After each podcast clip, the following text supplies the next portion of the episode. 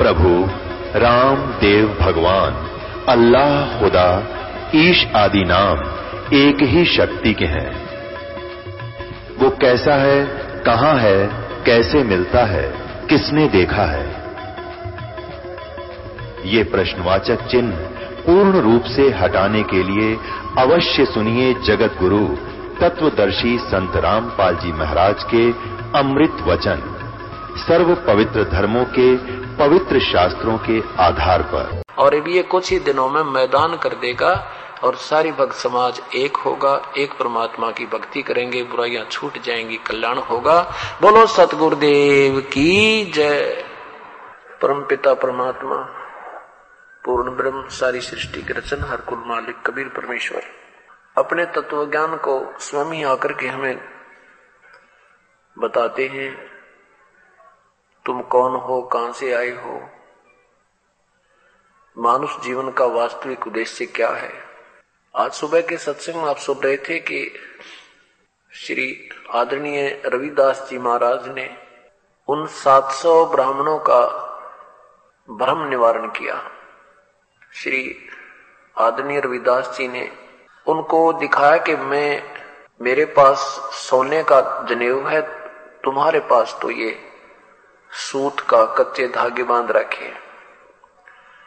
अपने शरीर के अंदर उन्होंने दिव्य दृष्टि देकर उन सात सौ ब्राह्मणों को, उन भोली आत्माओं को सोने का जनेऊ दिखाया और उन सात सौ पुण्य आत्माओं ने जो अनजान पड़े में अपना जीवन व्यर्थ कर रहे थे समर्पण कर दिया और श्री रविदास जी के चरण छुए, जिसको छोटी जाति का कहते थे। जब तक हमें ज्ञान नहीं होता, हम ऐसे ही अटकल लगाए रहते हैं। परमात्मा कहते हैं, ऊंच नीच इस विद है लोई, कर्म कुकर्म कहा में दोई? जो बुरे कर्म करता है, वह चाहे किसी जाति या मज़हब का है, वो व्यक्ति नीच है। उच्च वो है जो अच्छे काम करे, परमात्मा को याद करे, बुराई नहीं करता, उस पुनकर्मी प्राणी को ही ऊंच कहा जाता है, वो चाहे किसी जाति में है। उनको ब्राह्मण कहते हैं जो कहने से मान जाते हैं। वो वास्तव में ब्राह्मण थे, जिन्होंने ये तत्व ज्ञान पहचान लिया और वास्तविक ब्राह्मण बन गए। और जो नहीं पहचानते, वो पश्चाताप करते रहते हैं। उनके विषय में क्या बताते हैं? पार बर्म को छाड़े करिए पूज आन अनीत। चेतन से ती ओलने, जड़ से ती है प्रीत। अब क्या बताते हैं कि पार ब्रह्म को छोड़कर, पार एक तो होता पर ब्रह्म, एक है पार ब्रह्म। ब्रह्म ब्रह्म के तुरंत बाद जो नेक्स्ट होता है दूसरा, वो तो पर ब्रह्म है। एक पार ब्रह्म, यानी सबसे परे, सबसे ऊपर वाली शक्ति, उसको पार ब्रह्म कहते हैं। ब्रह्म प्रभु, ब्रह्म माने भगवान होता है। अब जैसे यहाँ 21 ब्रह्मांड के अंदर ज्योति, निरंजन, निराकार, इस काल का ही राज है, और यहाँ के लोग इसी को सुप्रीम पावर मानकर इसको ब्रह्म संज्ञा में ले रखा, इसलिए इसको ब्रह्म ही छोड़ दिया।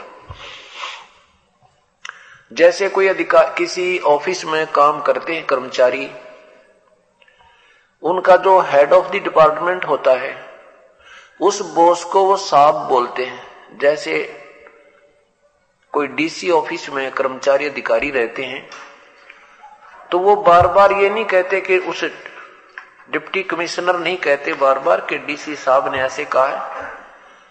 वो इतना ही कहते हैं कि साहब ने ये आदेश दिया है। उनके लिए अंडरस्टूड है वो साहब कौन है। तो इसी प्रकार जो भी जिस उसमें क्षेत्र में काम करते हैं, ऑफ़िस में, उनके लिए अंडरस्टूड होता है, वो सीधा ही कहते हैं, साहब ने ऐसे बोला है। तो इसी प्रकार यहाँ साहब नाम से, यानी ब्रह्म नाम से अंडरस्टूड है ये ज्योति निरंजन काल। इसी प्रकार इसको ब्रह्म कहा। और ब्रह्म से आगे जो नेक्स्ट इससे बड़ी जो शक्ति है, उसे पर ब्रह्म बोल दिया, जिसको अक्षर पुरुष कहते हैं।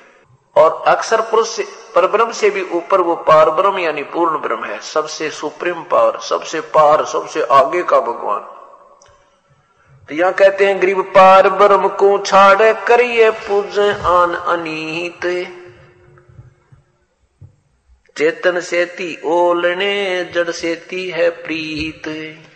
उस पूर्ण परमात्मा की भक्ति को छोड़कर, अर्थात परमात्मा के नुमाइंदे संत के द्वारा दिए गए ज्ञान के अतिरिक्त, अन्य पत्थर आदि की पूजा में, जड़ की पूजा में लगे रहते हैं। ग्री पत्थर परमेश्वर कहे, ये जग अंधा बोरे। साहेब की पर सेवा नहीं, ये पहुँचेंगे किस ठोड़े। इस पत्थर की मूर्ति को भगवान बनाए बैठे नादान। उस पूर्ण परमात्मा, परमेश्वर की पूजा नहीं है, ये कहाँ ठिकाना होगा इनको? गृह पत्थर पुजारी जीव हैं, ये कलयुग के लोग। या बाण कुटिल छूटे नहीं, ये लाग गया दीर्घ रोग। ये पत्थर पुजारी जीव हैं, ये कलयुग के लोग। और या बुरी बाण पड़गी यु दीर्घ रोग, अब ये छूटता ना जल्दी सी। गरीब साधों से ती मस्करी, और चोरों संग खुला से कौड़ी गए पल्लू बांधा ये डार दियो नगलाल। संतों का तो मज़ाक करें, जो सही मार्गदर्शन करता है, और इन मूर्खों की, इन चोरों का, अर्थात जो ज्ञान जिनके पास है नहीं।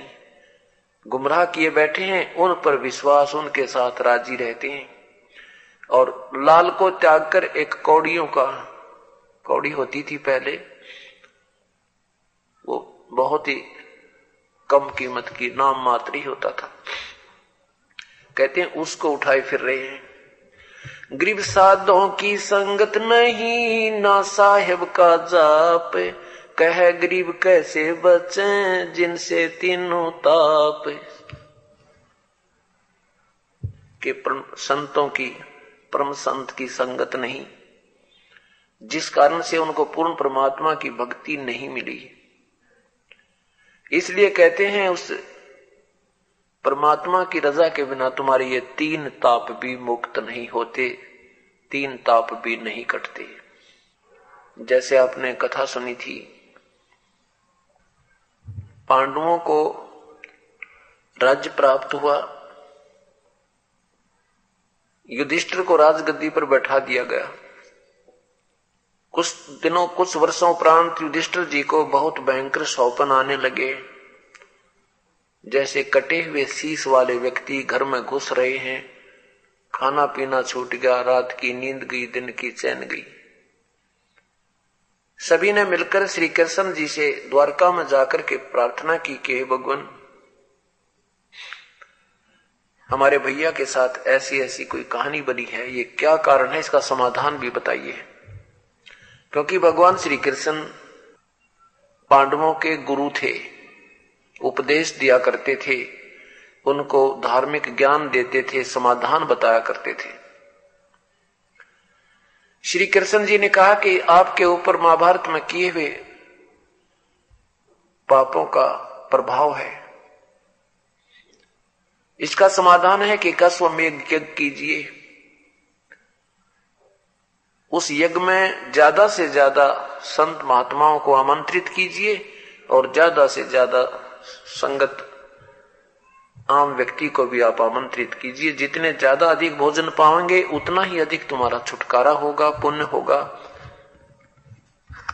और एक पाँच मुख का, पाँच मुख का संख रख दीजिए, रखा जाएगा। अलग से एक सुसज्जित स्टेज पर, जब सभी संत महात्मा जन रोटी खा लेंगे, खाना खा लेंगे, उसके बाद वो शंख स्वयं बोलेगा आवाज़ करेगा। यदि उस शंख ने आवाज़ कर दी तो समझो तुम्हारी यज्ञ संपूर्ण हुई और तुम्हारा यु कष्ट निवारण होगा, अन्यथा नहीं। अब युधिष्ठ उस अर्जुन ने ये अपने कानों से सुना कि आज भगवान क्या बोल रहे हैं, कि युद्ध में किए हुए पाप तुम्हें दुखदाई हो रहे हैं। और गीता जी का ज्ञान देते समय क्या कह रहे थे कि अर्जुन, तुझे पाप नहीं लगेंगे, तू युद्ध कर ले। गीता जी के अध्याय नंबर दो के मंत्र सैतीस और अठतीस में। क्या बताया कि अर्जुन, तू तो केवल निमित मात्र है, तेरे दोनों हाथों में लड्डू हैं। युद्ध में जीत गया युद्ध में जीत गया तो इंद्रप्रस्थ का राज करेगा और युद्ध में मारा गया तो स्वर्ग प्राप्ति होगी तो क्यों चिंता करता है? पवित्र गीता जी। अध्याय नंबर दो और मंत्र श्लोक नंबर सैतीस। या तो तू युद्ध में मारा जाकर स्वर्ग को प्राप्त होगा, अथवा संग्राम में जीतकर पृथ्वी का राज्य भोगेगा। इस पर, इस कारण ही अर्जुन युद्ध के लिए निश्चय करके खड़ा हो जा। नीचे देखा। जय पराजय, लाभ, हानि, दुख, सुख को समान समझकर इस प्रकार, इस, समझकर इसके बाद युद्ध के लिए तैयार हो जा। इस प्रकार युद्ध करने से तू पाप को नहीं प्राप्त होगा। तुझे पाप नहीं लगेगा। अब अपने ही मुख से श्री कृष्ण जी कह रहे हैं कि तुम्हें युद्ध में पाप लग। गए अब अर्जुन ने सोचा, यदि मैं अब वाद विवाद करूँगा भगवान से तो मेरे भैया भैया को ठेस पहुंचेगी, क्योंकि उसमें करोड़ों रुपया खर्च होना था, अश्वमेघ युग में। और ये सोचेगा, युधिष्ठिर जी सोचेंगे कि अर्जुन मुझे स्वस्थ होने में प्रसन्न नहीं है, क्योंकि इसमें बहुत पैसा खर्च हो रहा है। और ये भाई ये सोचेगा कि ज़्यादा पैसा लगने के कारण इसने वाद विवाद शुरू कर दिया। और युधिष्ठिर एक ऐसे दिमाग का आदमी है स्वभाव का व्यक्ति है, ये मर जाएगा, फिर पैसा नहीं लगाएगा। अब सारी सतिथि को परिचय परिचित होकर के अर्जुन ने मौन रहना ही उचित समझा। और कहा, प्रभु, जो तुम आप कहोगे वही होगा। भगवान श्री कृष्ण ने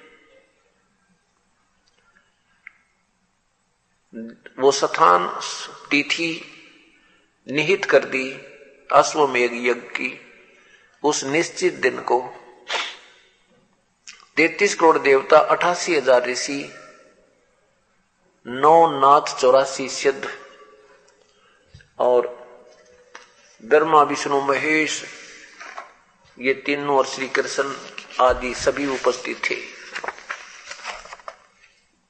सबने भोजन खा लिया पर शंख नहीं बाजा। सबने भोजन खा लिया पर शंख नहीं बजा।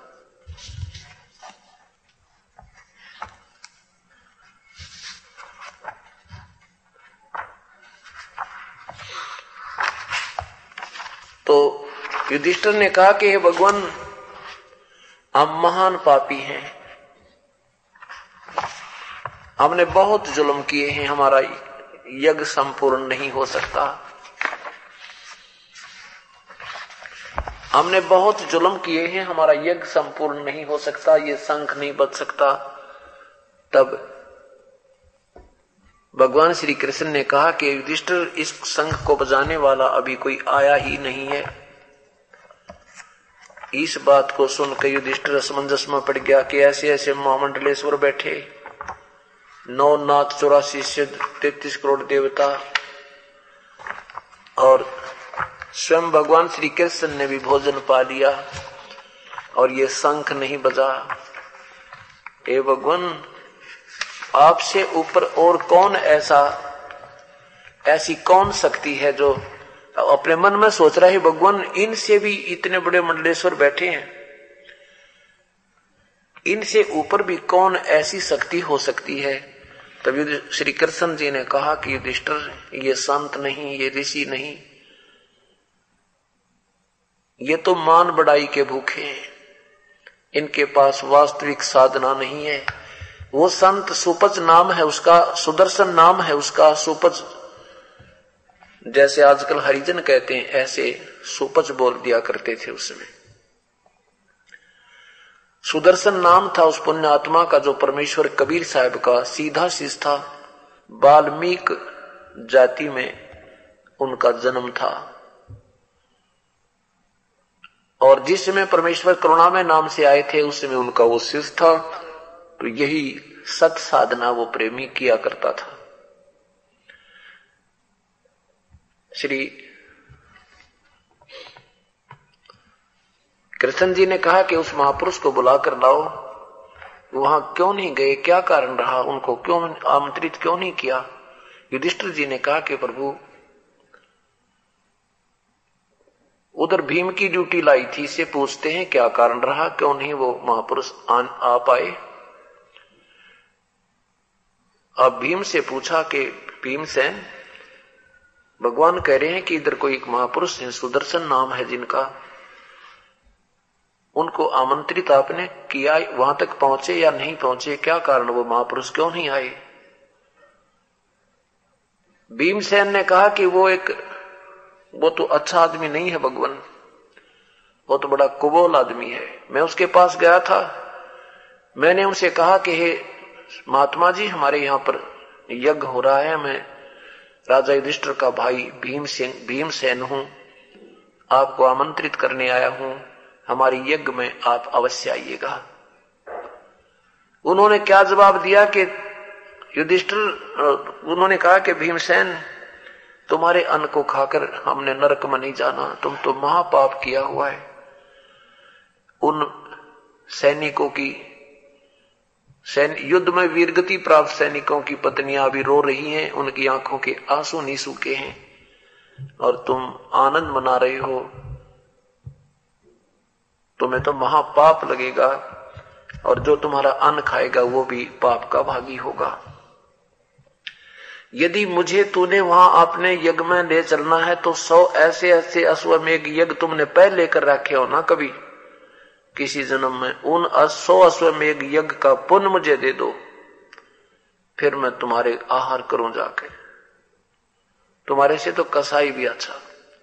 इस तरह की कड़वी कड़वी बात संत ने कही तो भीमसेन भी मोटे दिमाग का था पहलवान टाइप वो भी नाराज़ हो गया। तो उसने भीम सिंह ने, भीमसेन ने बताया कि वो ऐसे ऐसे बोला, भगवान। तो भगवान ने, श्री कृष्ण जी ने पूछा, फिर तू क्या बोला? आप क्या बोले फिर उनको? भीम से, भीम ने कहा कि यदि मुझे आपका और भैया का डर ना होता, उसने कूट कहा था। वो तो बहुत बुरा बोल रहा था। ऐसे ऐसे उसने कहा। तो श्री कृष्ण जी ने कहा भीमसेन संत के प्रति ये विचार लाना भी महापाप का भागी होना होता है। चलो मेरे साथ। तुम उस संत की महिमा नहीं जानते। अब भीमसेन तो आ गया था। उधर से सुदर्शन जी ने सोचा कि भाई, ये फेराओगे सिर में दर्द करेंगे। इनका काम तो बने को नहीं मेरे बिना। उन उनसे तो इनका काम बना नहीं। जिनकी ये ओट लिए बैठे थे, ब्रह्मा विष्णु महेश की, श्री कृष्ण जी की, और इन मंडलेश्वरों की, इन सिद्धों की, उनसे ये काम, इन तीन ताप का भी इनका छुटकारा इनसे नहीं हो सकता। ये फिर यहाँ आवेंगे और शर्मा दर्द करेंगे। वो तो ये सोच कर उस कुटिया ने त्याग कर पंद्रह बीस दिन के लिए अज्ञात स्थान पर प्रस्थान कर गए, सुदर्शन जी। उधर से परमेश्वर पूर्ण ब्रह्म सतपुरुष कबीर साहेब अपने भक्त की इज़्ज़त रखने खातिर और अपनी भक्ति को बनाए रखने के लिए कि भक्तों की दिल से परमात्मा की आस्था ना हट जाए। और काल ये चाहता है कि ये नास्तिक हो जाएँ और इनकी हृदय हट जाए भगवान से, ये स्वप्न में भी ना याद करें। आज यही तरीका इसने अपना रखा है और ये नकली संत बेच के शास्त्र विरुद्ध साधना पर सबको आरूढ़ कर दिया। किसी को कोई लाभ नहीं हो रहा और सब गुटी सूटी लान ला के सब नास्तिक होते जा रहे लेकिन परमात्मा नहीं होने देगा। इसलिए उस मालिक ने क्या किया? अपने उस सुदर्शन का रूप बनाया और सुदर्शन की कुटिया में विराजमान हो गए वो पूर्ण ब्रह्म, कबीर परमेश्वर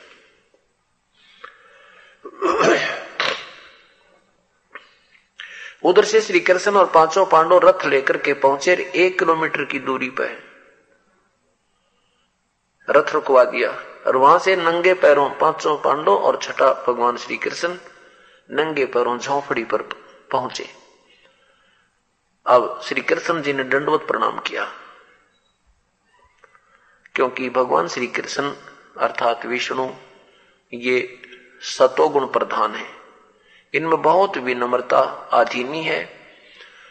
अब जब श्री कृष्ण जी ने प्रणाम किया तो साथ में पाँचों पांडवों ने भी प्रणाम किया।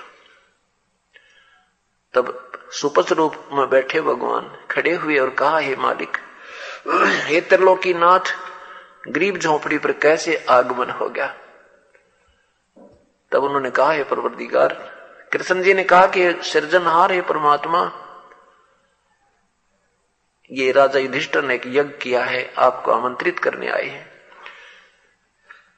तो युधिष्ठर सुदर्शन रूप में बैठे भगवान ने, यानी सुदर्शन जी ने कहा, अब यही कहूँगा मैं, सुदर्शन जी ने कहा कि मैंने इस भगत के सामने एक शर्त रखी थी, वो मेरी शर्त पूरी करो तो मैं इनकी यज्ञ में जाऊँ।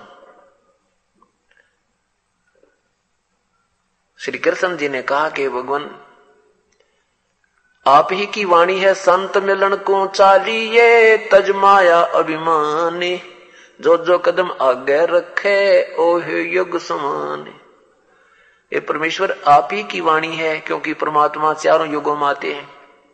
और चारों युगों में सिंपल लैंग्वेज में, एक साधारण भाषा में अपना वही अनमोल ज्ञान और प्रदान कर जाते हैं। श्री कृष्ण जी ने कहा कि आप ही की वाणी है कि संत मिलन को चालिए तजमाया अभिमान। जो जो कदम आगे रखे ओ हे यज्ञ समान। जैसे हम सत्संग में आते हैं, सत्संग में जो प्राणी चले तो अपने पद और पोस्ट के मान को अपनी जाति अभिमान को गरने छोड़ावे सत्संग में ऐसे आना चाहिए जैसे स्कूल में बच्चे जाते हैं, या फिर हॉस्पिटल में घना मरीज़ हो जिसको इन्हें पता लग जाए तेरे जीवन शायद ही शेष हो, और वहाँ जाता है तो उसको उसको याद नहीं रहता कि तू क्या पद है तेरा, क्या पोस्ट है तेरी, कितना तू धनी है, क्या जाति है तेरी। ज्ञान दिखाई देती है। अपना जीवन नज़र आता है, इसलिए वो कोई नखरा नहीं करता। जहाँ भी कहते वही लेट जाता है।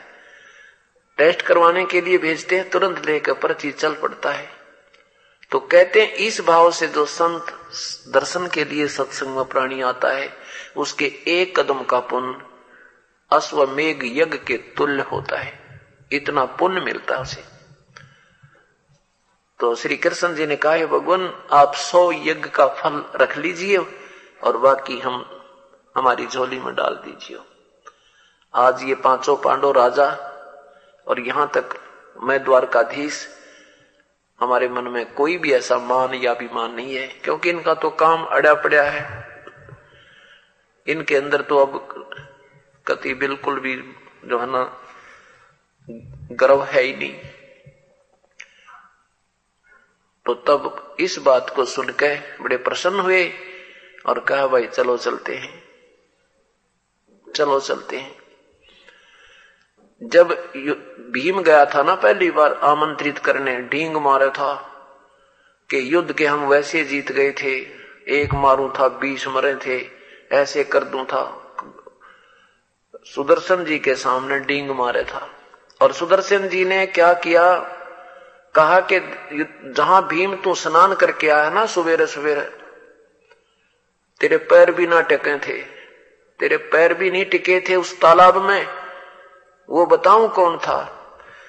वो उस जो है, रावण का भाई था ना कुंभकर्ण वो छह महीने सोया करता, छह महीने जाग्या करता। कहता, उसकी खोपड़ी है वह। उसके सिर का यो ऊपर का हिस्सा है इतना के। जिसमें तेरे पैर भी ना टिके थे, तेरे से तो बड़े बड़े बलि होकर जा लिए भाई, बिना भक्ति गुजारा जीव का को तो युधिष्ठिर जब भीम चक्कर में पड़ गया था तेरा गजब ऐसे ऐसे आदमी भी थे। त्रेता युग में इतने तगड़े तगड़े व्यक्ति होते थे। और फिर कहा कि चल, जब कहा ना चलने की, चल मैं चलता हूँ तो सुदर्शन जी की माला टंगरी थी। सुदर्शन जी ने कहा कि भीम, ये माला देने मेरी सुमरणी देना उठा के। भीम वो खुट्टी पर माला उतारने लग गया, पसीने आगे इतना बली आदमी था। वो टस से मसना हुई। तब सुदर्शन रूप में बैठे, प्रभु ने कहा, पहलवान, जब क्या कह रहा था कि एक एक का मारू था बीस मरे थे, या माला नहीं उतरती तेरे थे पसीने आ रहे, शर्मिंदा होगा खड़ा हो गया एक तरफ़ ने। और ऐसे हाथ किया था परमेश्वर ने, अपने आप माला उठ कर हाथ में आगी अब युधिष्ठिर जान गया, भाई, शक्ति तो परम है। बनेगी शायद बात। रथ में बैठाए भगवान को और पहुँच गए यज्ञ मंडप में। वहाँ देखा मंडलेश्वर बैठे बड़े बड़े और वो क्या कह रहे हैं? भाई, हम क्या करें? इनके पाप ही ज़्यादा हैं। इनके, कौन इनके यज्ञ को पूर्ण कर सकता है? इन्होंने तो बहुत विनाश किया है। अठारह करोड़ सेना का विनाश हो चुका है। ये तो शंख बज ही नहीं सकता इनका। और जब परमात्मा को देखा इस, किस अतिथि में, एक बिल्कुल जैसे ग्रामीण व्यक्ति, बहुत ही गरीब बहुत पहले घुटनों तक की धोती, फटे पुराने कपड़े मैले कुचले कपड़े टूटे टूटे जूते, दाढ़ी बढ़ थोड़ी थोड़ी सरके बाल ओड़े बोड़े पड़े जैसे एक हफ़्ता हो गया स्नान किए। ऐसे स्वरूप में और परमात्मा उस उन ब्राह्मणों के, उन विद्वानों के ग्रुप में प्रवेश किया। ऐसे मुख पर पल्ला करके हंस रहे अंदर अंदर देखो ये लाइट ढूंढ के शेर ये बजाओगा इनके संघ ने।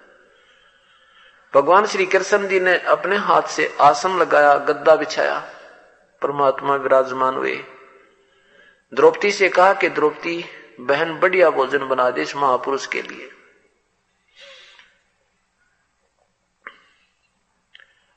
अब द्रौपदी जी ने अपने हाथों से चूल्हे के ऊपर, पहले चूल्हों से रोटी बनाया करते। एक डेढ़, एक दो घंटा लगाया, बहुत बढ़िया छत कई प्रकार के भोजन, पचो, कोड़ जैसे खीर, दही, बड़े, कचौड़ी, पकौड़ी, रोटी, मांडे, है, हलवा कक्को प्रकार के नरे नरे बना के, चावल नारे और एक सुंदर थाल में भगवान के सामने, सुदर्शन जी के सामने परोस दिए। अब सुदर्शन जी ने क्या किया?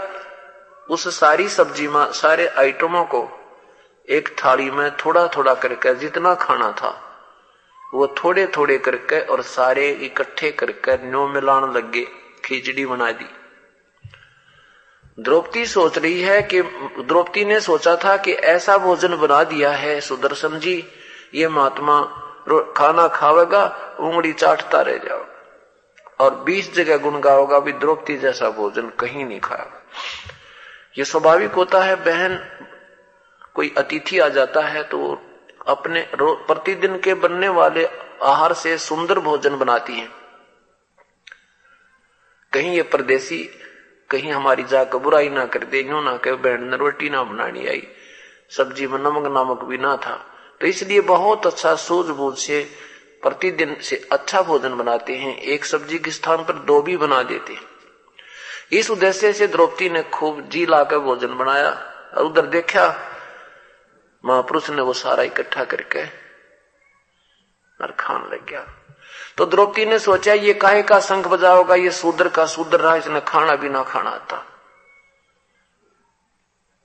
उधर से सुदर्शन रूप में बैठे प्रभु ने ऐसे वो जितना डाला था अपनी नारी थाली में, वो पाँच ग्रास में, पाँच ही बार शंख बोल के और बंद हो गया। युधिष्ठिर प्रसन्न हुआ कि भगवान बात बन गई। शंख बज गया। श्री कृष्ण जी ने कहा, नहीं भाई, ये शंख इतने मकाम ना चले तो बहुत बजेगा। ये तो इतना ज़ोर की आवाज़ करेगा कि स्वर्ग तक इसकी मीठी मीठी आवाज़ जाएगी पूरी पृथ्वी के कण कण पर सुनाई देगा भाई। जब तुम्हारी ये संपूर्ण हुई, मानना। जब ये ऐसे बजेगा, युधिष्ठिर कलेजा पकड़ कर बैठ गया भगवान, अब कौन महात्मा रह गया जो शंख बजाएगा? श्री कृष्ण जी ने कहा कि कोई नहीं रहा भाई। ये संत जो है, ये कोई आम शक्ति को ना इसके एक बाल के समान भी ये तीन लोक नहीं है, इतनी परम शक्ति युक्त संत है। भाई, अपनी कोई कमी है अपने घर में, वो ढूंढते हैं। श्री कृष्ण जी ने पूछा द्रौपदी से कि, बहन, जब इस महापुरुष ने खाना खाया, तेरे मन में किक के विचार आए थे सत बताना? द्रौपदी ने कहा, क्या बताऊँ भगवान, मैंने दो घंटे तो दुम में माख फुड़वाई। और मैंने सोचा था कि महापुरुष भोजन खाएगा, ये घास फूस खाने वाला, जंगल में रहने वाला व्यक्ति गाँव में। और इस भोजन को खा के ये उंगली चाटता रह जाएगा। मैंने इतना प्यार से भोजन बनाया और इस महापुरुष ने ये सारा काम बिगाड़ दिया, इकट्ठा कर दिया। दही भी, हलवा भी, कचौड़ी भी, पकौड़ी भी, खीर भी। और मेरे मन में ये ये विचार आ गया कि ये रहा सुधर का सुधर इसने खाना भी ना खाना तो ये काहे की संख बजाएगा श्री कृष्ण जी ने कहा द्रौपदी ये आम इंसान आम संत नहीं है। आपने तो काम बिगाड़ दिया। आपने तो काम बिगाड़ दिया और इस महापुरुष के चरण दो के पी ले। जब ते, तेरे अंदर ये खोट हो गया ना संत के प्रति यो एक पाप और लग गया तुझे। जब तुम्हारे पाप कटेंगे, तेरा भी मैल मिटेगा। उसी से मैं द्रौपदी कहते, मरता क्या नहीं करता? एक डाई बढ़िया अपराध थाल चांदी की, और जल का लोटा लेकर पैर धोए, गाल के कटोरे में पीण लगी। आधा जब पी लिया, श्री कृष्ण जी ने कहा, बहन, इस महापुरुष का चरणामृत बड़े भाग से मिलता है। आधा मुझे भी दे दे। आधा द्रौपदी ने, आधा श्री कृष्ण जी ने पिया। उसी समय इतने ज़ोर से शंख बजा। पूरी पृथ्वी पर, पूरी पृथ्वी के ऊपर कण कण कण में आवाज़ हुई, स्वर्ग तक आवाज़ गई। और उस समय कहते हैं, सारी पृथ्वी पर बसंत जैसा मौसम हो गया। सब वृक्षों को फल लग गए, जो फलदार थे, फूल लग गए। जो फूलदार थे और पूरी पृथ्वी हरी भरी होगी। बोलो, सतगुरुदेव की जय। आदरणीय गरीबदास साहिब ने परमात्मा के विषय में क्या कहा है? अपनी अमृतवाणी में। व्यंजन छती सौ प्रोसिया जा द्रौपदी रानी बिन आदर सत्कार रे कही शंख न वाणी द्रौपदी जी ने, द्रौपदी रानी ने छत्तीस प्रकार के भोजन बना के व्यंजन डाल के भोजन बनाया था, पर जब तक हृदय में श्रद्धा नहीं हुई, तब तक शंख ने पूरी आवाज़ नहीं की। व्यंजन छत्तीसो प्रोसिया जा द्रौपदी रानी, बिन आदर सत्कार रे कई शंख न बाणी। पंच गिरासी बाल्मीक पाँच बर बोले आगे संख पंचाए ना कपाट ना खोले। पाँच गिरासी पाँच बार खाए उस बाल्मीक ने, और पाँच बार ही संख शंख बोले इसके बाद फिर वो शंख नहीं बजा। बोले, कृष्ण महाबली त्रिभुन के साजा। बोले, कृष्ण महाबली ये त्रिभुन के राजा। बाल्मीक के भोजन ते भाई कण कण क्यों ना बाजा? द्रौपदी से कृष्ण देव जद ऐसे भाख्या, बाल्मीक के चरणों की तिरना अभिलाषा। बाल्मीक के चरणों की ली द्रौपदी धारा संक पंचायन बाजिया कण कण झनकार्या। अब थोड़ी सी वाणी अमृत वाणी सुनाता हूँ आपको, आदरणीय गरीबदास साहब की। सुपच रूप धर आई आईया सतगुरु पुरुष कबीर। तीन लोक की मेदनी सुर नर मुनि जन भीड़। के सुपच का रूप बनाकर वो पूर्ण परमात्मा कबीर साहब वहाँ विराजमान हो गए। जहाँ पर तीन लोग की पूरी फौज पड़ी थी। तैतीस करोड़ देवता, अठासी हज़ार ऋषि, ब्रह्मा, विष्णु, महेश श्री कृष्ण नौ नाथ चौरासी शद छप्पन करोड़ यादव, पाँचों पांडव सबने भोजन खा लिया, शंख नहीं बजा था। सुपच रूप धर आईया, सतगुर पुरुष सतगुर पुरुष कबीर, तीन लोक की मेदनी, जासुर नर मुनि जन भीड़। सुपच रूप धर आईया, सब देवन का देव कृष्ण चंद्र पग धोइया करी तास की सेवे।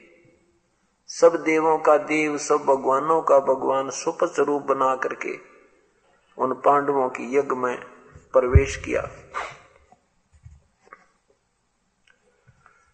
जब उसको उनको लेने के लिए गए थे तो क्या बताते हैं? पाँचों पांडव संग हैं छठे कृष्ण मुरार। चलिए हमारी यज्ञ में हे समर्थ सिरजनहार सैस अठासी ऋषि जहाँ, देवा तैतीस कोटी।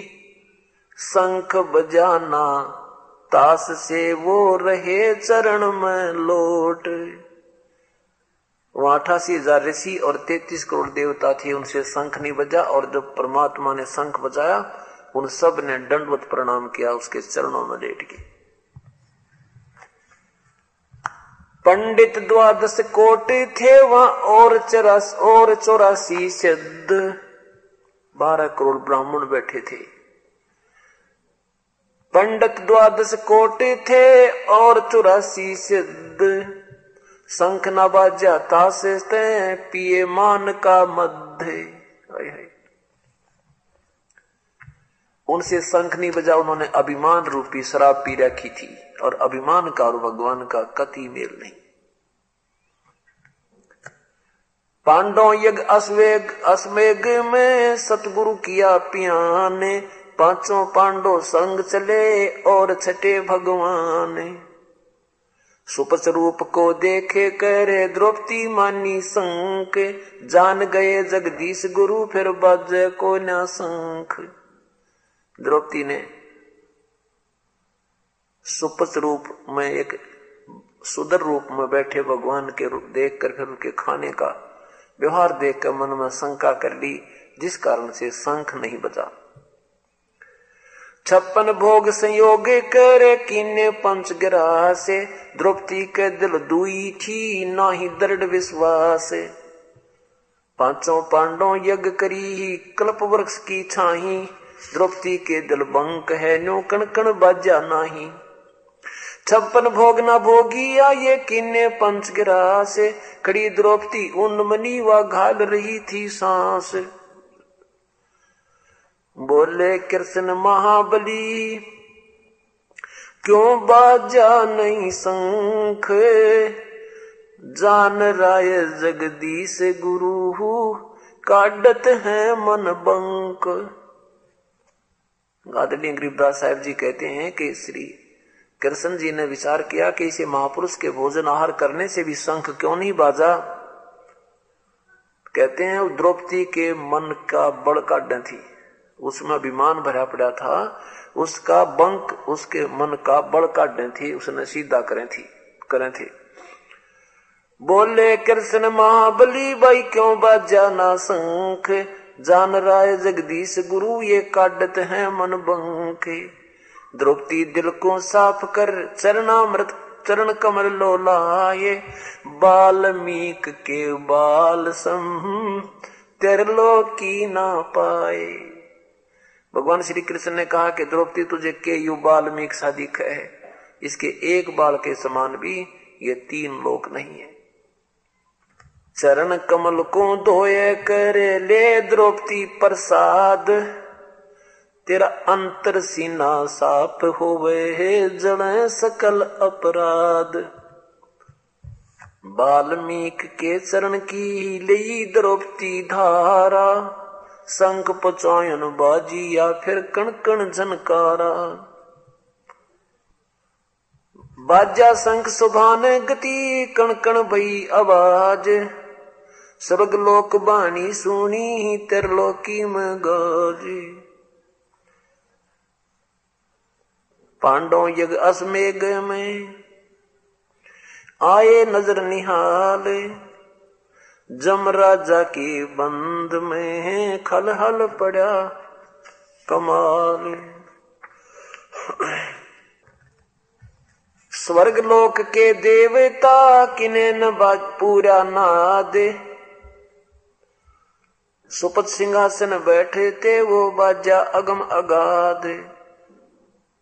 पंडित द्वादश कोटे थे, सहदेव से सुरबीन, सैसठासी देव में कोय न पद में अब क्या बताते हैं कि बारह करोड़ ब्राह्मण थे और अठासी हज़ार ऋषि और तैतीस करोड़ देवता थे। इनमें से कोई भी विधिवत साधक नहीं था। कोई भी पद में लीन नहीं था, अर्थात उनके पास यथार्थ साधना नहीं थी। उसके विषय में आगे परमात्मा आदनी गरीबदास साहिब ने क्या बताया है? खाकी और निर्बानी नागा सद जमा चलावे हैं। रणसिंगे तुर ही तुतकारी, गागड़ भाँग घुटावे हैं। काशी गया, प्रयाग महोदित जगन्नाथ को जावे हैं? लोहागर पुष्कर को पर से द्वारका दाग दगावे हैं।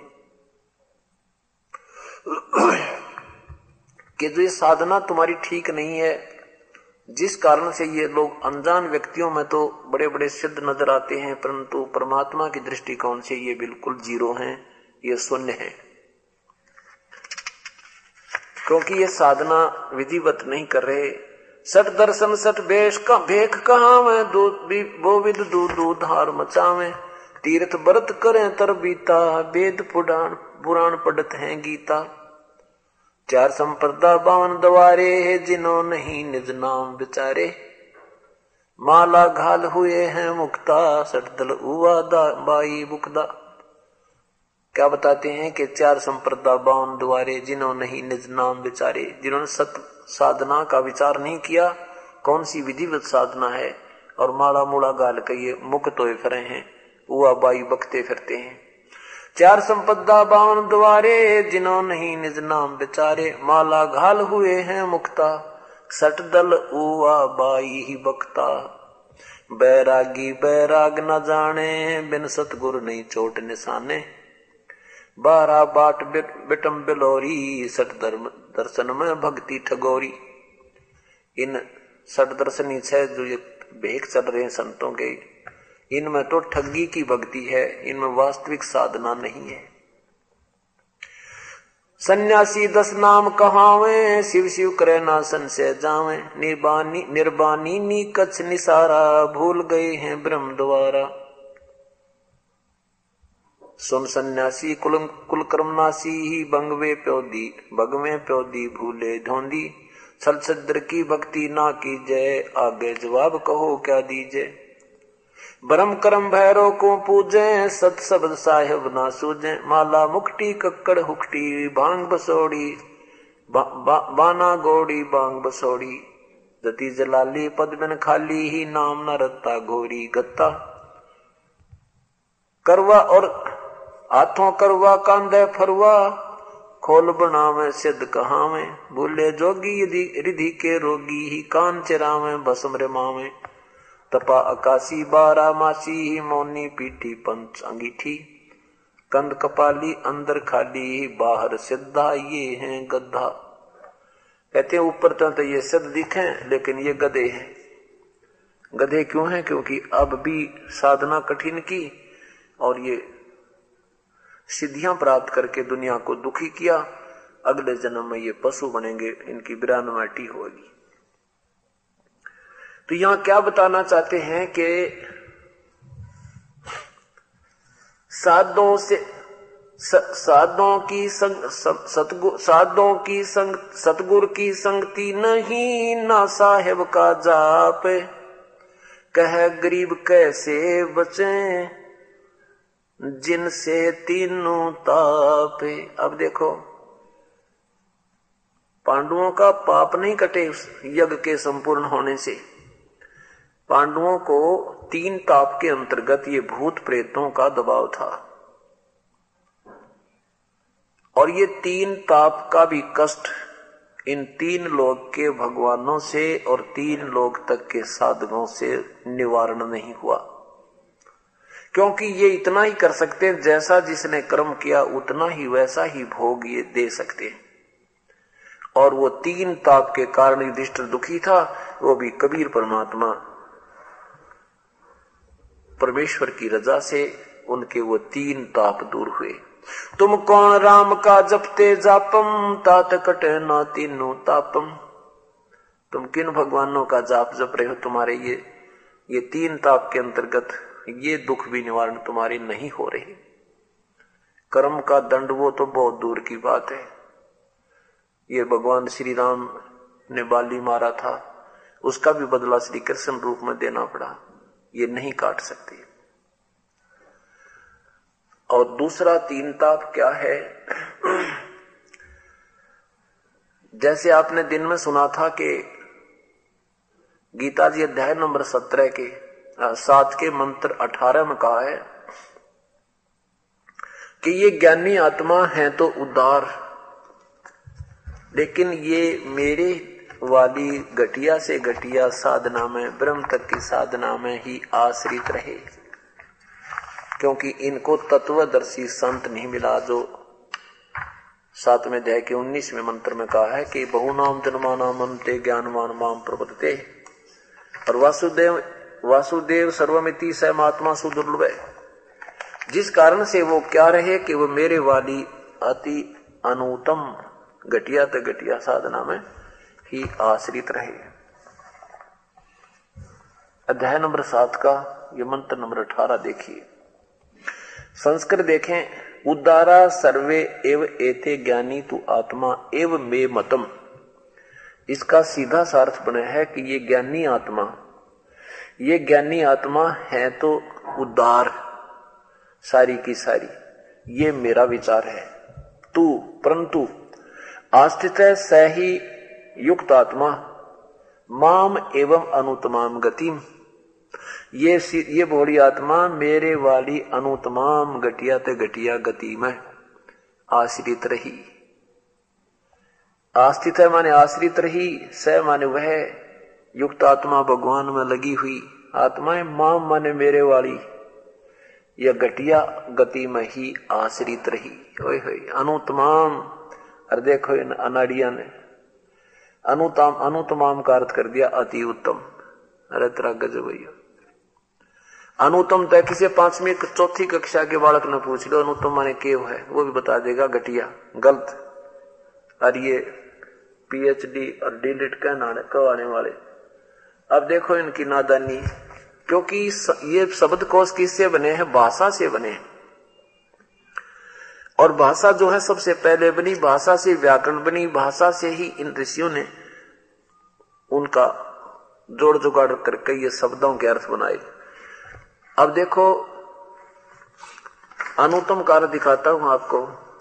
इन्होंने कोशिश की है कि अपनी पीछा छुटावें।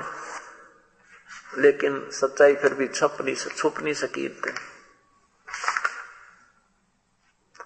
अनुतम ये देखो। अनुतम माने ये है भाषा शब्दकोश और ये है राम नारायण लाल बेनी प्रसाद प्र, प्रकाशक पुस्तक विक्रेता इलाहाबाद से। और देखो अनुतम नीचे देखना। नीचे देखना। यहाँ देखो इधर ये देखो ऊपर न कर दो अनुतम अनुतम लिखा है ना अनुतम माने विशिष्ट भी लिखा है और निकृष्ट निकृष्ट निकृष्ट माने फिर आठ सौ पचासी पे देखे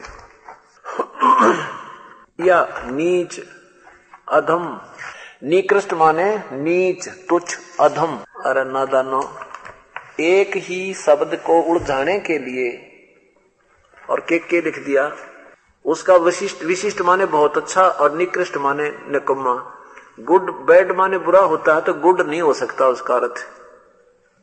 इनकी अकल विरणा कौन से गाँव जारी थी? बिना ज्ञान के ये जीव ऐसे ही दुखी रहता है और वास्तविकता से कोसों दूर रहता है। यहाँ देखो, फिर देखो। अनुतम अनुतम माने विशिष्ट भी लिखा है, विशिष्ट माने अच्छा और निकृष्ट, घटिया। दोनों नहीं हो सकते एक के उत्तर। ये देखो। ये अनुदार लिखा है। अनुदार माने अनुतम भी लिखा है। चोर चुराई चोर चुराई तुमड़ी और गड्ढे पानी माँ। वो गड्ढे वो ऊपर आओ। ना सच्चाई छनी ना। ऐसे ही संस्कृत के अंदर देखिएगा। अब ये समाज, अब भक्त समाज अभी थोड़ा थोड़ा लगा है नारसी उकासन इनके साथ सब संघर्ष करेंगे धीरे धीरे कि तुम गलत कह रहे हो। आज कोई बालक थोड़ा किसी बका लेंगे। पहले तो सुनी सुनाई, एक ने सुन ली, बीस बांटता खड़े जाता। तो वो सबको यही होता भी ये ठीक कह रहा होगा ये विद्वान पुरुष है। अब सारे विद्वान, हम अपने पास सारी वस्तु हैं। संस्कृत अपने पास है, व्याकरण अपने पास है, शब्दकोश अपने पास है। पता इसमें क्या दिक्कत आओगी?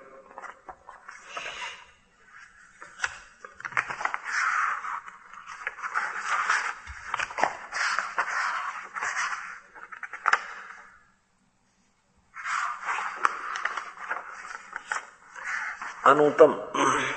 ये देखो, ये है संस्कृत शब्दकोश है।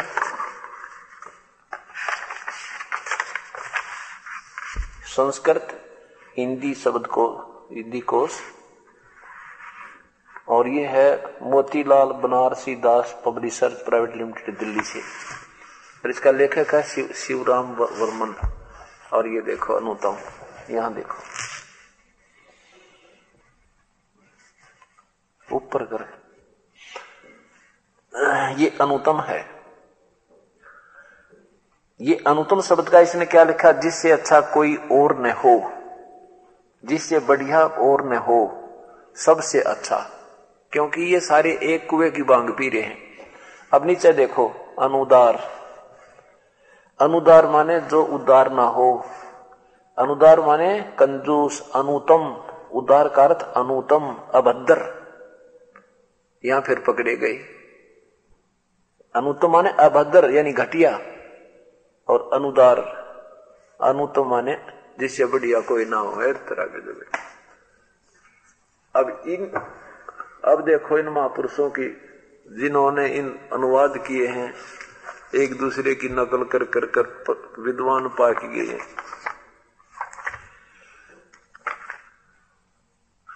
ये है श्री आसाराम जी द्वारा अनुवाद किया हुआ है। इनके कविताएँ धूल में लठ लग रही थी।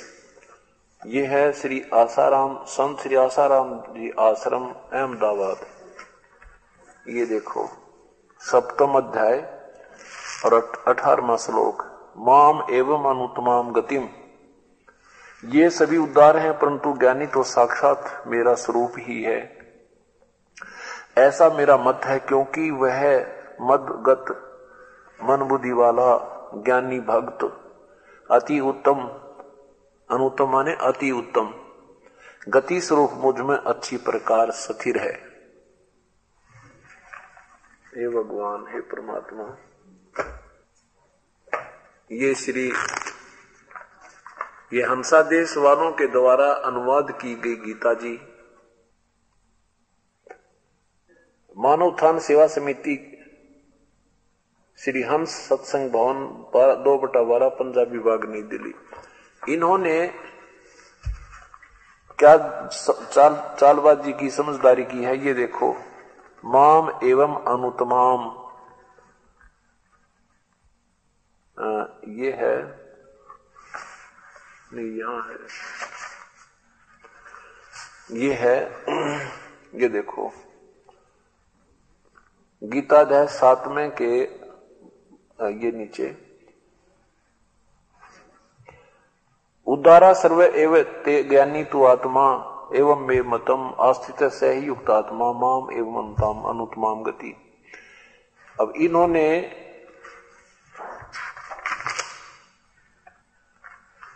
ये देखो, उत्तम कर्म करने वाले हैं, और इनमें सबसे मुझे वह ज्ञानी अति प्यारा है।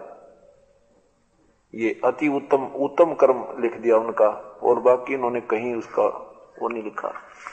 अब आपको दिखाते हैं।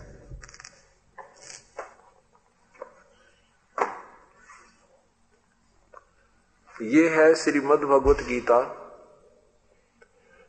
इसको कहते हैं, एस्कॉन वालों के द्वारा लिखी गई जो रामकृष्ण परम, रामकृष्ण परमहंस के जो हैं, ये लिखा है, श्रीमद भद श्रीमद एसी भक्ति वेदांत स्वामी प्रभुपाद संस्थान संस्थापाचार्य अंतरराष्ट्रीय कृष्ण भगवान अमृत संघ, ये कृष्ण कृपा मूर्ति, ये इनके यहाँ से छपी हुई है इन्होंने जमा कती चौड़े में झूठ बोल रखी।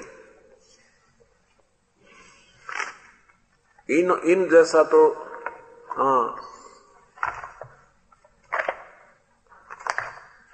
सातवा अध्याय।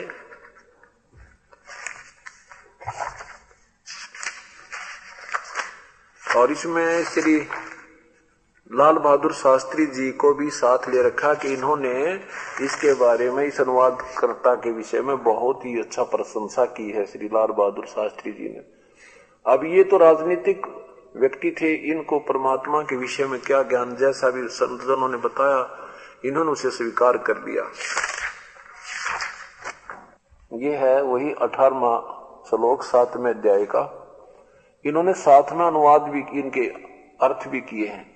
माम मन मुझ, एवं मन निश्चय ही अनुतमा माने परम सर्वोच्च। यानी परम माने परम श्रेष्ठ अनुतमा मान परम सर्वोच्च। गतिम अब सर्वोच्च भी अब अनुतम माने सबसे नियमन होना चाहिए, अध। नियमन सर्वोच्च नहीं होता। ये आपने देख ही लिया था, जैसे अभी गीता प्रेस गोरखपुर से प्रकाशित में दिखाया। और ऐसे श्री सुधांशु जी महाराज ने सातवें अध्याय का।